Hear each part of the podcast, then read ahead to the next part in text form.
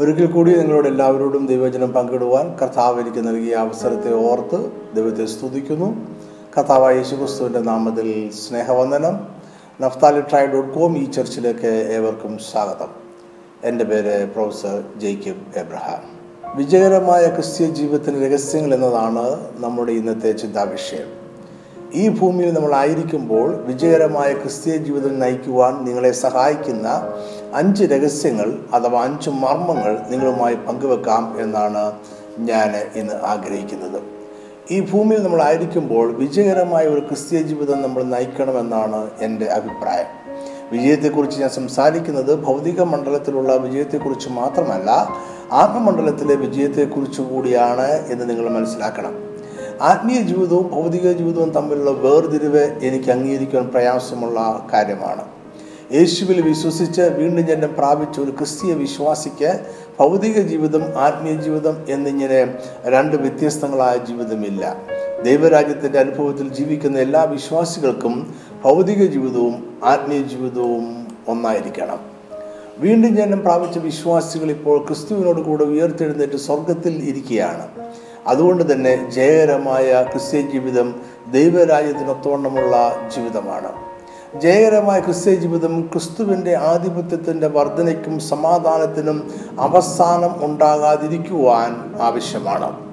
ചില മർമ്മങ്ങൾ അഥവാ രഹസ്യങ്ങൾ മനസ്സിലാക്കാൻ നമുക്ക് വിജയകരമായി ജീവിക്കുവാൻ സാധ്യമല്ല. ഈ ഭൂമിയിലെ രാജ്യങ്ങൾക്ക് അവരുടെ ജയത്തിനും അഭിവൃദ്ധിക്കും ചില രഹസ്യങ്ങൾ ഉണ്ട്. അതുപോലെ തന്നെ ദൈവരാജ്യത്തിന്റെ ജയത്തിനും വിജയകരമായ ക്രിസ്ത്യ ജീവിതത്തിനും ചില രഹസ്യങ്ങളുണ്ട്. എന്നാൽ സമയപരിമിതി മൂലം അവയെല്ലാം ഇവിടെ വിവരിക്കുവാൻ നമുക്ക് സാധ്യമല്ല. ദൈവരാജ്യം എന്ന് തന്നെ ഒരു മർമ്മമാണല്ലോ. ദൈവരാജ്യത്തെക്കുറിച്ച് നമുക്ക് ചില വെളിപ്പാടുകൾ ലഭ്യമാണ്. അതുപോലെ തന്നെ വിജയകരമായ ക്രിസ്തീയ ജീവിതത്തെക്കുറിച്ചും നമുക്ക് ചില രഹസ്യങ്ങൾ ലഭ്യമാണ്.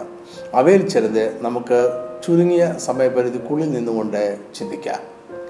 നമ്മൾ ആരാണ് എന്ന ചോദ്യത്തോടെ നമ്മുടെ ഈ ചർച്ച ആരംഭിക്കാം. അനേകം കഴിവുകളും കുറവുകളും സാധ്യതകളും പരിമിതികളുമുള്ള മനുഷ്യരാണ് നമ്മൾ. നമുക്ക് വേഗത്തിൽ ഓടുവാൻ കഴിയുമെന്നാൽ പറക്കുവാൻ കഴിയുകയില്ല.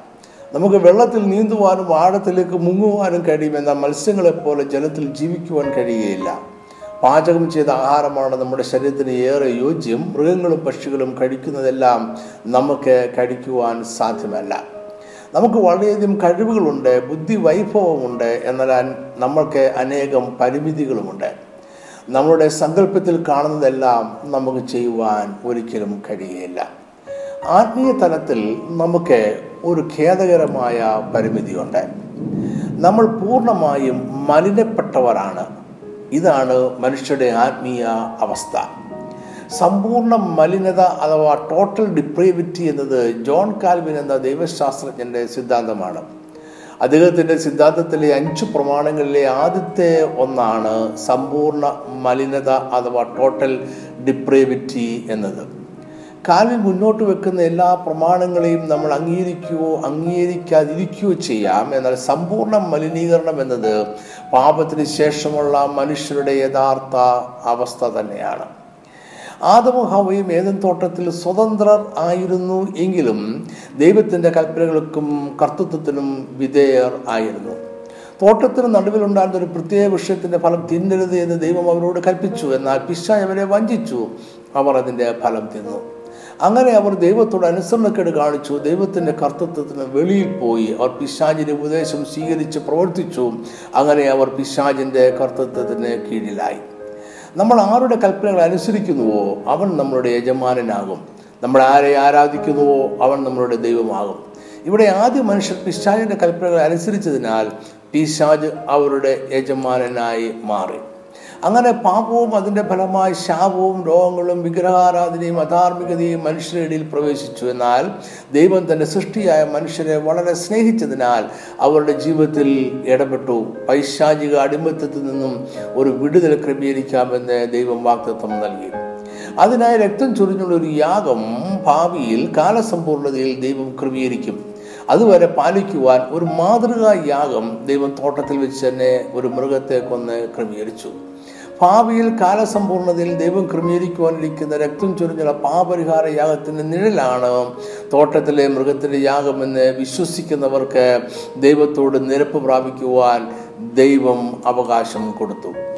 ആദ്യ മനുഷ്യർ പാപത്തിൽ വീണുപോയതിനാൽ എല്ലാ മനുഷ്യരുടെയും മനസ്സും ചിന്തകളും ഇഷ്ടങ്ങളും ആഗ്രഹങ്ങളും വികാരങ്ങളും ജഡവും രക്തവും എല്ലാം പാപത്താൽ സമ്പൂർണമായി മലിനമായി. നമ്മുടെ വ്യക്തിത്വവും വാക്കുകളും പ്രവൃത്തികളും എല്ലാം ഇന്ന് മലിനമാണ്. പാപം എന്നത് നമ്മുടെ പ്രവൃത്തികളല്ല അത് നമ്മുടെ അവസ്ഥയാണ്. പാപം നമ്മൾ എന്ത് ചെയ്യുന്നു എന്നതല്ല നമ്മൾ ആരായിരിക്കുന്നു എന്നതാണ്.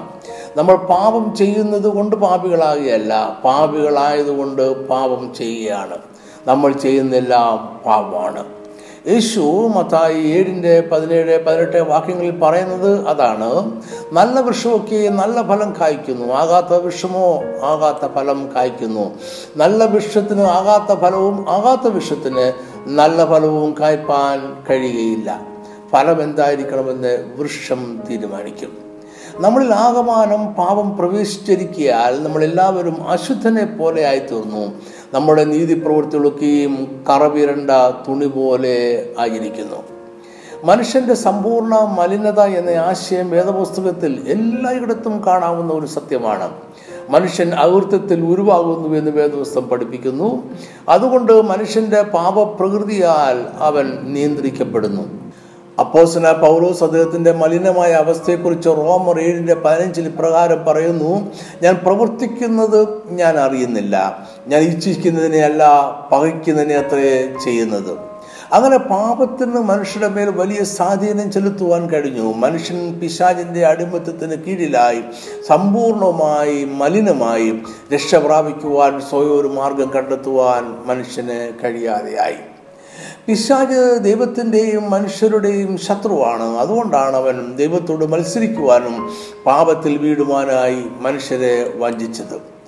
സാത്താൻ ദൈവരാജ്യത്തെ വെറുക്കുന്നു എന്നതുകൊണ്ട് തന്നെ ദൈവജനം വിജയകരമായ ക്രിസ്ത്യ ജീവിതം നയിക്കുന്നതും അവൻ ഇഷ്ടപ്പെടുന്നില്ല. അതുകൊണ്ട് സാത്താൻ ദൈവത്തിന്റെ പരിജ്ഞാനത്തിന് വിരോധമായി ഉപയോഗിക്കാൻ കഴിയുന്ന എല്ലാ ആയുധങ്ങളും ഉപയോഗിക്കുന്നു.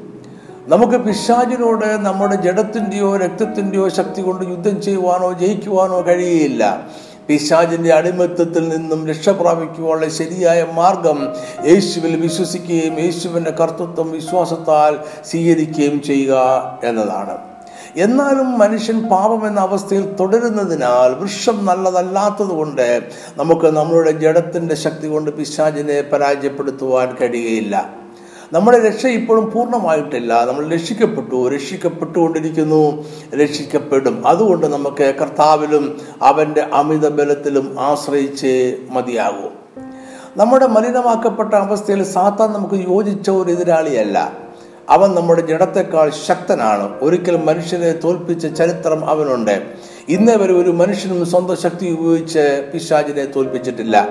എന്നാൽ പിശാചിനെ കീഴടക്കുക എന്നതാണ് വിജയത്തിലേക്കുള്ള താക്കോൽ. നമ്മൾ നമ്മുടെ ശത്രുക്കളെ തോൽപ്പിച്ചില്ല എങ്കിൽ അവർ നമ്മളെ തോൽപ്പിക്കും. എപ്പോഴും ഒരു വിജയി മാത്രമേ ഉണ്ടായിരിക്കുകയുള്ളൂ. മറ്റുള്ളവരെല്ലാം പരാജിതർ ആയിരിക്കും. പിശാചുമായി ഒരു സൗഹൃദമോ തീർപ്പോ സാധ്യമല്ല. അവൻ ദൈവത്തിന്റെയും മനുഷ്യരുടെയും ശത്രുവാണ്. പിശാജ് വരുന്നത് സമാധാനത്തിനല്ല. മോഷ്ടിപ്പാനും അറുപ്പാനും മുടിപ്പാനും അല്ലാതെ കള്ളൻ വരുന്നില്ല. ഈ സ്വയംബോധമാണ് വിജയകരമായ ക്രിസ്തീയ ജീവിതത്തിന്റെ ആദ്യ രഹസ്യം. നമ്മൾ സമ്പൂർണമായും പാപത്താൽ മലിനമാണ് എന്നും നമ്മുടെ ജഡവും രക്തവും കൊണ്ട് നമുക്ക് രക്ഷ പ്രാപിക്കാൻ കഴിയില്ല എന്ന ബോധ്യവും വിടുതലിനായി ശക്തനും ജയാളിയുമായ മറ്റൊരു രക്ഷകനെ അന്വേഷിക്കുവാൻ നമ്മളെ പ്രേരിപ്പിക്കും. ഞാൻ മുമ്പ് പറഞ്ഞതുപോലെ തന്നെ നമ്മളുടെ ദൈവം സ്നേഹസമ്പന്നനും കരണമുള്ളവനും ആയിരിക്കുന്നത് കൊണ്ട് മനുഷ്യരെ പിശാചിന്റെ അടിമത്തത്തിൽ എന്നേക്കുമായി വിട്ടുകൊടുക്കുവാൻ അവൻ തയ്യാറായില്ല. മനുഷ്യർക്ക് രണ്ടാമതൊരു അവസരം കൂടി നൽകുവാൻ ദൈവം തീരുമാനിച്ചു. മനുഷ്യർ അവരുടെ തെറ്റ് മനസ്സിലാക്കി അനുദപിച്ച് തെറ്റുകൾ ഏറ്റുപറഞ്ഞ് എന്നേക്കുമായി ഉപേക്ഷിച്ച് ദൈവത്തിങ്കിലേക്ക് തിരികെ വരയണമെന്ന് ദൈവം ആഗ്രഹിച്ചു. അതുകൊണ്ട് ഒരു രക്ത ഉടമ്പടിയിലൂടെ ദൈവവും മനുഷ്യരും തമ്മിൽ നിരപ്പ് പ്രാപിക്കുവാനുള്ള ഒരു വീണ്ടെടുപ്പിന്റെ പദ്ധതി ദൈവം തയ്യാറാക്കി. ആദമും ഹവയും അവരുടെ തെറ്റ് തിരിച്ചറിഞ്ഞു അനുദപിച്ചു ദൈവത്തോട് ഏറ്റുപറഞ്ഞു. എന്നാൽ ഒരു രക്ഷാമാർഗം അവർക്കായി തുറക്കപ്പെടുമെന്ന് അവർക്ക് പ്രതീക്ഷയില്ലായിരുന്നു. ദൈവത്തോട് നിരപ്പുറപ്പിക്കുവാൻ കഴിയുമോ എന്നറിയാതെ ദൈവത്തിൽ നിന്നും ഒളിക്കുവാൻ അവർ ശ്രമിച്ചു. എന്നാൽ അവരെ സ്നേഹിച്ചിരുന്ന ദൈവം അവരെ വിളിച്ചു. ഒരിക്കൽ കൂടെ ദൈവം പാകെ നിൽക്കുവാൻ അവസരം കൊടുത്തു. ഇത് നീതീകരിക്കപ്പെട്ടവരായല്ല. നീതീകരിക്കപ്പെടുവാനുള്ള വല്ല മാർഗവും കൊണ്ട് ആരായുന്ന നിൽപ്പാണ്. അവിടെ നിന്നുകൊണ്ട് അവർ പറഞ്ഞു പാമ്പ് എന്നെ വഞ്ചിച്ചു. ഞാൻ തിന്നുപോയി. തോട്ടം സൂക്ഷിക്കുവാനും പിശാചിനെ തോൽപ്പിക്കുവാനും അവർ പരാജയപ്പെട്ടു എന്ന് അവർ തുറന്ന് സമ്മതിക്കുകയാണ്. അവരുടെ സമ്പൂർണ മലിനത അവർ ഏറ്റുപറഞ്ഞു. അവർ നിസ്സഹായരായി ദൈവം പാകെ നിന്നു. ദൈവത്തിന് വരെ പിശാചിന്റെ അടിമത്തത്തിൽ വിട്ടുകൊടുക്കുവാൻ മനസ്സില്ലായിരുന്നു. ദൈവവുമായി നിരപ്പ് പ്രാപിച്ചവന്റെ കർത്തൃത്വത്തിലേക്ക് തിരികെ വരുവാൻ ഒരവസരം കൂടി നൽകുവാൻ ദൈവം തീരുമാനിച്ചു. ദൈവം തോട്ടത്തിൽ വെച്ച് തന്നെ യാഗം ക്രമീകരിച്ചു. ഒരു മൃഗത്തെ കൊന്നു രക്തം ചൊരിഞ്ഞു. രക്തം കൊണ്ട് മൂടിയ യാഗമൃഗത്തിന്റെ തോളം കൊണ്ട് ഉടുപ്പുണ്ടാക്കി മനുഷ്യരുടെ പാപത്തിന്റെ ലജ്ജയെ മറച്ചു. അങ്ങനെ അവർ ദൈവമുമ്പാകെ നീതീകരിക്കപ്പെട്ടവരായി നിന്നു. എന്നാൽ ദൈവം ഒരു കാര്യം കൂടെ പറഞ്ഞു ഈ യാഗം സ്ഥിരമായ പാപപരിഹാര യാഗമല്ല. പാപം എന്നത് ഒരു അവസ്ഥ ആയതിനാൽ മനുഷ്യരെ അതിൽ നിന്നും എന്നേക്കുമായി രക്ഷിക്കേണ്ടതുണ്ട്. അതുകൊണ്ട് അവിടെ വെച്ച് തന്നെ ദൈവം മനുഷ്യർക്കായി ഒരു വീണ്ടെടുപ്പ് പദ്ധതി പ്രഖ്യാപിച്ചു. അതോടെ ദൈവരാജ്യത്തിന്റെ പുനഃസ്ഥാപനവും നിവർത്തിക്കപ്പെടും. ഉൽപ്പത്തി മൂന്നിന്റെ പതിനഞ്ച് ഞാൻ നിനക്കും സ്ത്രീക്കും നിന്റെ സന്തതിക്കും അവളുടെ സന്തതിക്കും തമ്മിൽ ശത്രുത്വം ഉണ്ടാക്കും. അവൻ നിന്റെ തല തകർക്കും നീ അവന്റെ കുതികാൽ തകർക്കും.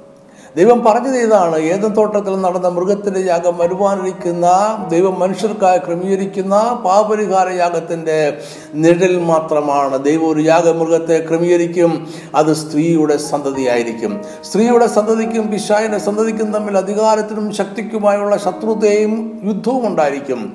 സ്ത്രീയുടെ സന്തതി സ്വയം പാപപരിഹാര യാഗമായി തീരുന്നതിലൂടെ സാത്താന്റെ സന്തതിയെ പരാജയപ്പെടുത്തി അവന്റെ തലയെ തകർത്ത് ശക്തിയും അധികാരവും പിടിച്ചെടുക്കും. സ്ത്രീയുടെ സന്തതിയുടെ രക്തം സകല മനുഷ്യരെ പാപത്തിന് പരിഹാരവും വിടുതലിന് കാരണവുമായി തീരും ഇവിടെ ദൈവം പറയുന്ന സ്ത്രീയുടെ സന്തതി യേശുക്രിസ്തുവാണ്. യാഗത്തിനായി ദൈവം ക്രമീകരിച്ച മൃഗമാണ് യേശുക്രിസ്തു. അവൻ ലോകത്തിന്റെ പാപം ചുമക്കുന്ന ദൈവത്തിന്റെ കുഞ്ഞാടാണ്. യേശുക്രിസ്തുവിന്റെ ആദ്യ വരവിന്റെ ഉദ്ദേശം ദൈവം ഏതൻ തോട്ടത്തിൽ പ്രഖ്യാപിച്ച വിടുതൽ നിവർത്തിക്കുക എന്നതായിരുന്നു. ഈ നിവൃത്തിയിൽ രക്തം ചൊരിഞ്ഞുള്ള പാപരിഹാര യാഗം പിശാചിനെ തോൽപ്പിക്കുക ശത്രുവിന്റെ അധികാരവും ശക്തിയും തകർക്കുക മാനവരാശിയെ പിശാചിന്റെ അടിമത്തത്തിൽ നിന്നും വിടുവിക്കുക ദൈവരാജ്യത്തിന്റെ പുനഃസ്ഥാപനം പ്രഖ്യാപിക്കുക എന്നിവ അടങ്ങിയിരുന്നു. അതായത് പാപരിഹാര യാഗം എന്നത് നിവർത്തിക്കപ്പെടേണ്ട ഒന്നിലധികം ദൈവിക വാക്തത്വങ്ങളുടെ ആദ്യ പടി ആയിരുന്നു.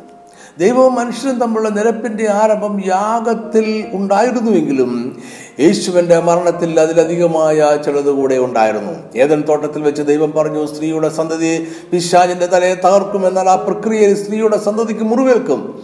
ഭൗതിക മണ്ഡലത്തിൽ സ്ത്രീയുടെ സന്തതി മുറിവേറ്റപ്പെട്ടവനായി രക്തം ചൊരിഞ്ഞുകൊണ്ട് ക്രൂശിൽ കിടക്കുന്നത് നമ്മൾ കാണുന്നു. എന്നാൽ അപ്പോസല പൗലോസ് മറ്റൊരു ദൃശ്യം ആത്മമണ്ഡലത്തിൽ സംഭവിക്കുന്നത് കാണുന്നു. അതിനെക്കുറിച്ച് അദ്ദേഹം പറയുന്നത് ഇതാണ്. കൊലോസ് രണ്ടിന്റെ പതിനഞ്ച് വാഴ്ചകളെയും അധികാരങ്ങളെയും ആയതവർക്ക് വെപ്പിച്ച് ക്രൂശിൽ അവരുടെ മേൽ ജയോത്സവം കൊണ്ടാടി. അവരെ പരസ്യമായ കാഴ്ചയാക്കി. യേശുക്രിസ്തുവും പിശാചും തമ്മിലുണ്ടായ യുദ്ധത്തെ റോമൻ സൈനാധിപനും ശത്രുരാജുവും തമ്മിലുള്ള യുദ്ധത്തോടാണ് പൗലോസ് ഉപമിച്ചിരിക്കുന്നത്. പിശാജു അവന്റെ സൈന്യവും വാഴ്ചകളും അധികാരങ്ങളുമാണ്. യേശുവരെ തോൽപ്പിച്ചു അവരുടെ മേൽ ജയോത്സവം ആഘോഷിച്ചു. ഒരു വിദേശ ശത്രു രാജ്യത്തെ ആക്രമിച്ച് കീഴടക്കുന്ന റോമൻ സൈന്യാധിപൻ റോമൻ സെനറ്റിന്റെ അംഗീകാരത്തോടെ ജയോത്സവം ആഘോഷിക്കാറുണ്ട്. ഇവിടെ സാത്താൻ എന്ന ശത്രു ദൈവരാജ്യത്തിന് പുറത്തുള്ള രാജാവാണ്. സാത്താൻ യേശു ആക്രമിച്ച് തോൽപ്പിച്ചിരിക്കുന്നു. പിശാചിന്റെ ആയുധങ്ങൾ യേശു പിടിച്ചെടുത്തു. സകല മനുഷ്യരും സംശയലേശമില്ലാതെ മനസ്സിലാക്കേണ്ടതിനായി പരാജയപ്പെട്ട ശത്രുവിനെ ബന്ധിക്കപ്പെട്ടവനായി പരസ്യമായ കാഴ്ചയാക്കിയിരിക്കുന്നു. അതിനുശേഷം യേശു എന്ന നമ്മുടെ സൈന്യാധിപൻ ഒരു ജയോത്സവം ആഘോഷിക്കുകയാണ്. ഈ മർമ്മം നിങ്ങൾ വ്യക്തമായി മനസ്സിലാക്കിയിരിക്കണം എന്ന് ഞാൻ ആഗ്രഹിക്കുന്നു. അതുകൊണ്ട് ഞാൻ അത് ഒന്നുകൂടി ആവർത്തിക്കുകയാണ്. പൗലോസ് ഏഴ് കാര്യങ്ങളാണ് ഇവിടെ പറയുന്നത്. ഒന്ന് സാത്താൻ ദൈവരാജ്യത്തിന് അന്യമായ ഒരു ശത്രു രാജ്യത്തിലെ രാജാവായിരുന്നു. രണ്ട് യേശു അവനുമായി പോരാടി എന്നേക്കുമായി തോൽപ്പിച്ചു. മൂന്ന് തോറ്റ രാജാക്കന്മാരുടെ ആയുധങ്ങൾ റോമൻ സൈന്യാധിപന്മാർ എടുത്തു മാറ്റുന്നത് പോലെ യേശു പിശാജിന്റെ സകല ആയുധങ്ങളും എടുത്തു മാറ്റി അവനെ നിരായുധനാക്കി. അതുകൊണ്ട് ഇപ്പോൾ നമ്മോട് യുദ്ധം ചെയ്യുവാൻ പിശാജിന്റെ പക്കൽ ആയുധങ്ങൾ ഇല്ല. നാല് എന്നിരുന്നാലും അലറുന്ന സിംഹം എന്ന പോലെ പിശാജ് വിശ്വാസികളെ വിഴുങ്ങുവാൻ ചുറ്റി സഞ്ചരിച്ചേക്കാം. അതുകൊണ്ട് അവനെ നിരായുധനും പരാജയപ്പെട്ടവനുമായി സകലരും കണ്ട് മനസ്സിലാക്കേണ്ടതിനായി യേശു അവനെ ക്രൂശിൽ തൂക്കിയിരിക്കുന്നു. അഞ്ച് ശത്രുവിന്റെ മേൽ യേശു നേടിയ ജയം നിർണായകമായിരുന്നു എന്നതിനാൽ അത് ആഘോഷിക്കുവാൻ ഒരു ജയോത്സവം തന്നെ ക്രൂശിൽ ആരംഭിച്ചു. അങ്ങനെ യേശു ക്രൂശിനെ ജയോത്സവത്തിന്റെ വേദിയാക്കി മാറ്റി. ആറ് ഇപ്പോൾ യേശു നമ്മളെ പിശാചിന്റെ മേൽ നേടിയ ജയത്തിന്റെ ഉത്സവത്തിൽ നയിക്കുകയാണ്. യേശു യുദ്ധം ജയിച്ചത് അവനെ വിശ്വസിക്കുന്ന എല്ലാവർക്കും വേണ്ടിയാണ്.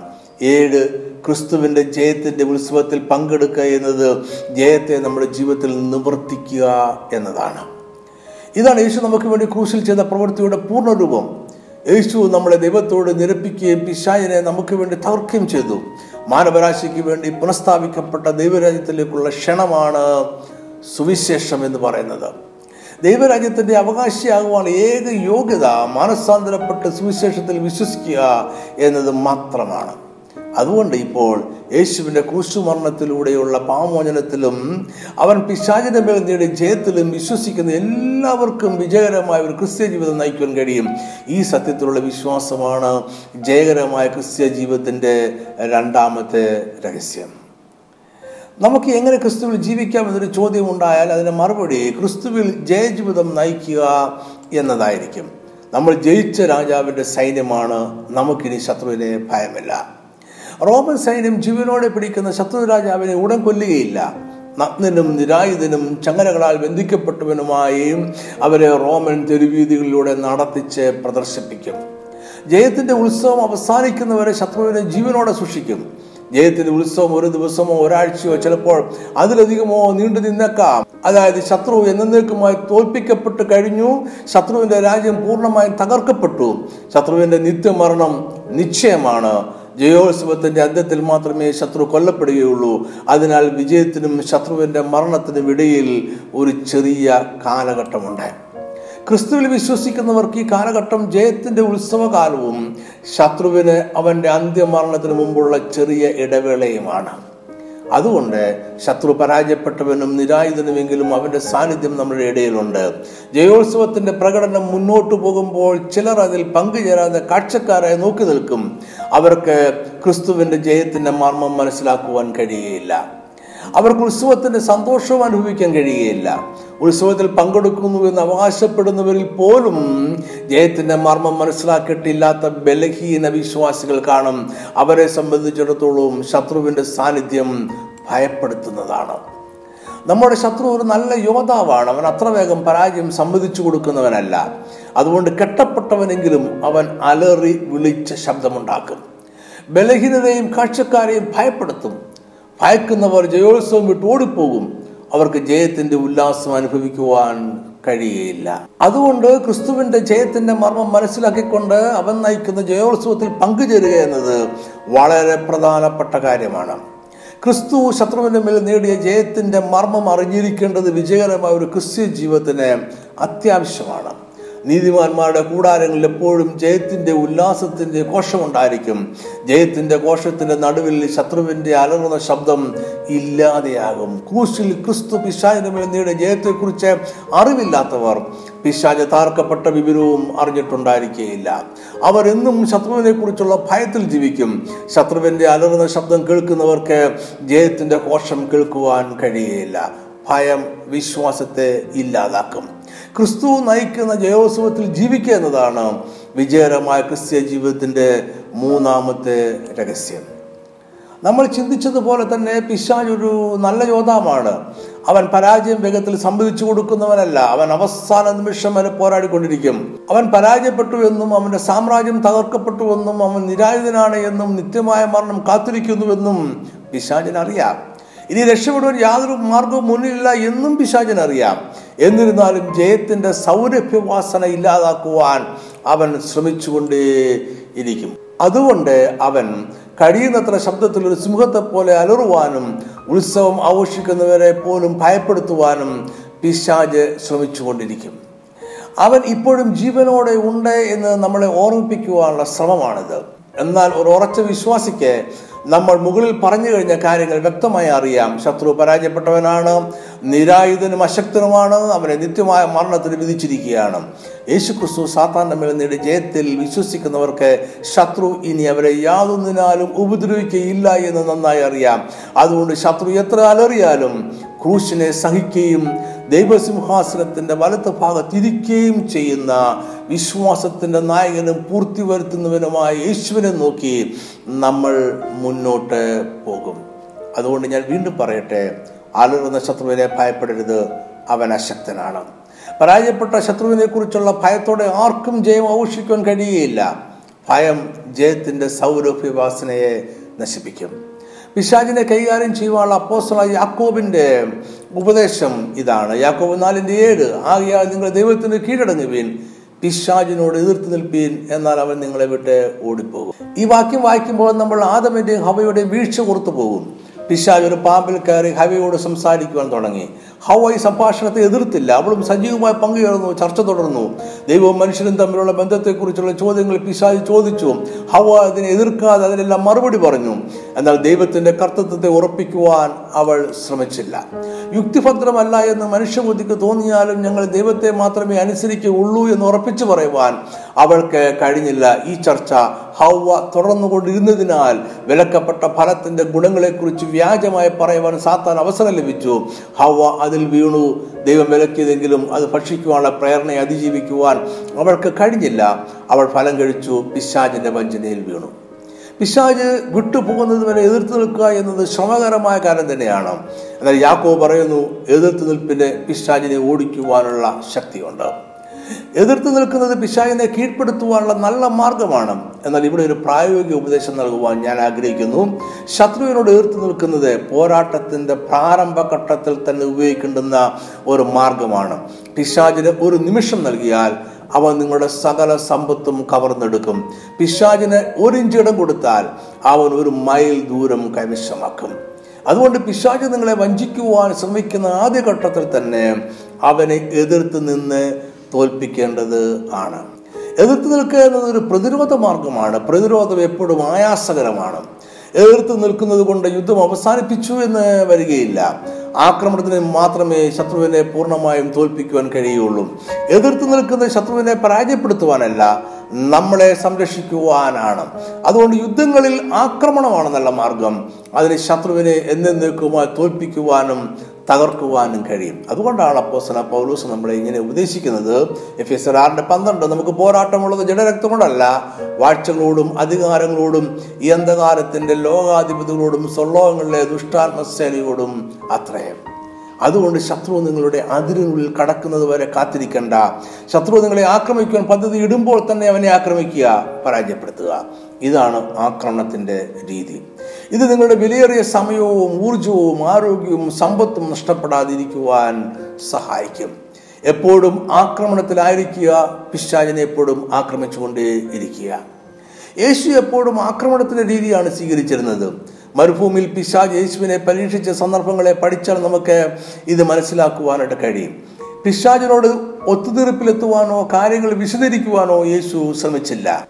പിശാജിനോട് സംഭാഷണത്തിലാകുവാൻ യേശു താല്പര്യം കാണിച്ചില്ല. പിശാജ് എപ്പോഴെല്ലാം യേശുവിന്റെ അടുക്കൽ ചെന്നുവോ അപ്പോഴെല്ലാം യേശുവിനെ ആക്രമിച്ചു കൊണ്ടേയിരുന്നു ദൈവരായത്തിന്റെ ശക്തിയും അധികാരവും പ്രകടനമാക്കുവാൻ യേശു ദുരാത്മാക്കളെ മനുഷ്യരുടെ ഇടയിൽ നിന്നും ശാസിച്ച് അകറ്റി. നമ്മളോടും അത് തന്നെ ചെയ്യുവാൻ യേശു പറഞ്ഞു. നമ്മൾ ഇതുവരെ പിശാചിനെ എങ്ങനെ കൈകാര്യം ചെയ്യണം എന്നതിനെ കുറിച്ച് ചിന്തിക്കുകയായിരുന്നുവല്ലോ. ഭയം ജയത്തിന്റെ സൗരഭ്യവാസന ഇല്ലാതാക്കുന്നു. അതുകൊണ്ട് പരാജയപ്പെട്ട ശത്രു സിംഹം എന്നതുപോലെ അലറിയാലും നമ്മൾ ഭയപ്പെടരുത്. എതിർത്ത് നിൽപ്പിന് സാത്താനെ ഓടിക്കുവാനുള്ള ശക്തിയുണ്ട്. പിശാചിനോട് എതിർത്ത് നിൽപ്പീൻ. എന്നാൽ അവൻ നിങ്ങളെ വിട്ട് ഓടിപ്പോകും. ആക്രമണമാണ് കൂടുതൽ ശക്തമായ മാർഗം. ശത്രു നിങ്ങളെ ആക്രമിക്കുവാൻ പദ്ധതി തയ്യാറാക്കുന്നതിന് മുമ്പായി തന്നെ അവനെ ആക്രമിക്കുക. ഇതെല്ലാമാണ് വിജയകരമായ ഒരു ക്രിസ്ത്യ ജീവിതത്തിന്റെ നാലാമത്തെ രഹസ്യം. ഇനി നമുക്ക് പോരിന്റെ ആയുധങ്ങളെക്കുറിച്ച് ചിന്തിക്കാം. എഫ് എസ് ആറിൽ അപ്പോസല പൗലോസെ ഒരു വിശ്വാസി ധരിച്ചിരിക്കേണ്ടെന്ന ദൈവത്തിന്റെ സർവായുധ വർഗത്തെ കുറിച്ച് പറയുന്നുണ്ട്. ദുർദിവസത്തിൽ എതിർപ്പാനും സകലവും സമാപിച്ചിട്ട് ഉറച്ചു നിൽപ്പാനും കഴിയേണ്ടതിന് നമ്മൾ ഇവ ധരിച്ചിരിക്കണം. അരയ്ക്ക് സത്യം കിട്ടിയും നീതി എന്ന കവചം ധരിച്ചും സമാധാന സുവിശേഷത്തിനായുള്ള ഒരുക്കം കാലിന് ചെരുപ്പാക്കിയും എല്ലാറ്റിനും മീതെ ദുഷ്ടന്റെ തീയമ്പുകളൊക്കെയും കെടുക്കുവാൻ തക്കതായ വിശ്വാസം എന്ന പരിചയം രക്ഷ എന്ന ശിരസ്രവും ദൈവവചനം എന്ന ആത്മാവിന്റെ വാളുമാണ് പൗലോസ് നിർദ്ദേശിക്കുന്ന ആയുധങ്ങൾ. ഇവയിൽ ഒന്നൊഴികെ മറ്റെല്ലാം ഒരു യോദ്ധാവ് ശത്രുവിന്റെ ആക്രമണത്തെ പ്രതിരോധിക്കുവാനായി ധരിക്കുന്ന പടച്ചട്ടകൾ ആണ്. ശത്രുവിനെ ആക്രമിക്കുവാനുള്ള ഏക ആയുധം ആത്മാവിന്റെ വാളാണ്. അത് നമ്മുടെ വൈഷമ്യമേറിയ ഘട്ടങ്ങളിൽ പിശാചിനെതിരെ ഉപയോഗിക്കുന്ന ദൈവവചനമാണ്. മരുഭൂമിയിലെ പരീക്ഷയിൽ പിശാചിനെ തോൽപ്പിക്കുന്ന യേശു ഉപയോഗിച്ച ആയുധമാണത്. ദൈവവചനത്തെ എതിർത്ത് നിൽക്കുവാൻ പിശാചിന് കഴിയുകയില്ല. അപ്പോ സല പൗലോസ് എബ്രായർ നാലിന്റെ പന്ത്രണ്ടിൽ പറയുന്നു ദൈവത്തിന്റെ വചനം ജീവനും ചൈതന്യമുള്ളതായി ഇരുവായ്ത്തലയുള്ള ഏത് വാളിനേക്കാളും മൂർച്ചയേറിയതും ആണ്. നമ്മുടെ വായിൽ നിന്നും വരുന്ന ദൈവവചനം കുറെ ശബ്ദങ്ങളല്ല അത് ഇരുവായ്ത്തലയുള്ള ഏത് വാളിനേക്കാളും മൂർച്ചയേറിയതാണ്. ഈ പ്രപഞ്ചത്തെ സൃഷ്ടിക്കുവാൻ ദൈവം ഉപയോഗിച്ചത് തന്റെ വായിൽ നിന്നും പുറപ്പെട്ടു വന്ന വാക്കുകളാണ്. വേദപുസ്തകം ഇങ്ങനെ പറയുന്നു വെളിച്ചമുണ്ടാകട്ടെ എന്ന് ദൈവം കൽപ്പിച്ചു വെളിച്ചമുണ്ടായി യേശു പിശാചിനെ ശാസിച്ച് പുറത്താക്കിയതും രോഗികളെ സൗഖ്യമാക്കിയതും മരിച്ചവരെ ഉയർപ്പിച്ചതും വാക്കുകൾ കൊണ്ടാണ്. അപ്പോസലന്മാർ ദൈവവചനം പ്രസംഗിച്ചപ്പോൾ ആയിരക്കണക്കിന് മനുഷ്യർ മാനസാന്തരപ്പെട്ട് യേശുവിനോട് കൂടെ ചേർന്നു. യേശു നമുക്ക് വേണ്ടി മരിച്ചു എന്ന സത്യം നമ്മൾ ഹൃദയം കൊണ്ട് വിശ്വസിക്കുകയും വായ കൊണ്ട് ഏറ്റുപറയുകയും ചെയ്യുമ്പോൾ നമ്മൾ രക്ഷിക്കപ്പെടുന്നു. എല്ലായിടത്തും പ്രവർത്തിക്കുന്നത് വായിൽ നിന്നും പുറപ്പെടുന്ന വാക്കുകളാണ്. സദൃശവാക്യങ്ങൾ പതിനെട്ടിന്റെ ഇരുപത്തിയൊന്ന് മരണവും ജീവനും നാവിന്റെ അധികാരത്തിലിരിക്കുന്നു. അതിൽ ഇഷ്ടപ്പെടുന്നവർ അതിന്റെ ഫലം അനുഭവിക്കും. അതുകൊണ്ട് പിശാചിനെതിരെ ദൈവവചനം എന്ന ആത്മാവിന്റെ വാൾ ഉപയോഗിക്കുക. നമ്മുടെ ശാരീരിക ബലഹീനതയ്ക്കെതിരെ സാമ്പത്തിക പ്രതിസന്ധിക്കെതിരെ ജീവിതത്തിലെ വൈഷമ്യമേറിയ എല്ലാ സാഹചര്യങ്ങൾക്കുമെതിരെ ദൈവവചനം ഉപയോഗിക്കുക. പിശാജ് കൊണ്ടുവരുന്ന എല്ലാ പ്രതിസന്ധികളും ദൈവവചനത്തിന് മുന്നിൽ തകർന്നു വീഴും. ഇതാണ് വിജയകരമായ ക്രിസ്ത്യ ജീവിതത്തിന്റെ അഞ്ചാമത്തെ രഹസ്യം. ഒരു കാര്യം ഓർമ്മിപ്പിച്ചുകൊണ്ട് ഈ വേദപഠനം അവസാനിപ്പിക്കുവാൻ ഞാൻ ആഗ്രഹിക്കുന്നു. എല്ലാ മാസവും ഒന്നാമത്തെയും മൂന്നാമത്തെയും ശനിയാഴ്ച വൈകിട്ട് അഞ്ചു മണിക്ക് പവർവിഷൻ ടി വിയിൽ നമ്മളുടെ പ്രോഗ്രാം സംപ്രേഷണം ചെയ്യുന്നുണ്ട്. മറക്കാതെ കാണുക. മറ്റുള്ളവരോടും കൂടെ പറയുക. ഓർക്കുക എല്ലാ മാസവും ഒന്നാമത്തെയും മൂന്നാമത്തെയും ശനിയാഴ്ച വൈകിട്ട് അഞ്ചു മണിക്ക് പാർവിഷൻ ടി വി. ഈ സന്ദേശം കണ്ടതിനും കേട്ടതിനും വളരെ നന്ദി. ദൈവം നിങ്ങളെ സമൃദ്ധമായി അനുഗ്രഹിക്കട്ടെ. ആമേൻ.